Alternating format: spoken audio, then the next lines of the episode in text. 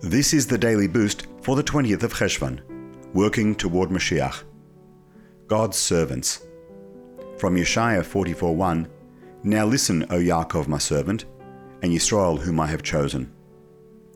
It is not enough for us to serve God with understanding and enjoyment. See 19th Cheshvan. We must also serve God with a feeling of simple obligation and commitment to do what is right, whether we like it or not. This mode of service, our duty as God's servants, is superior in two ways. It pushes us to achievements beyond our own abilities and understanding, and it pushes us to influence the world beyond our personal sphere and comfort zone.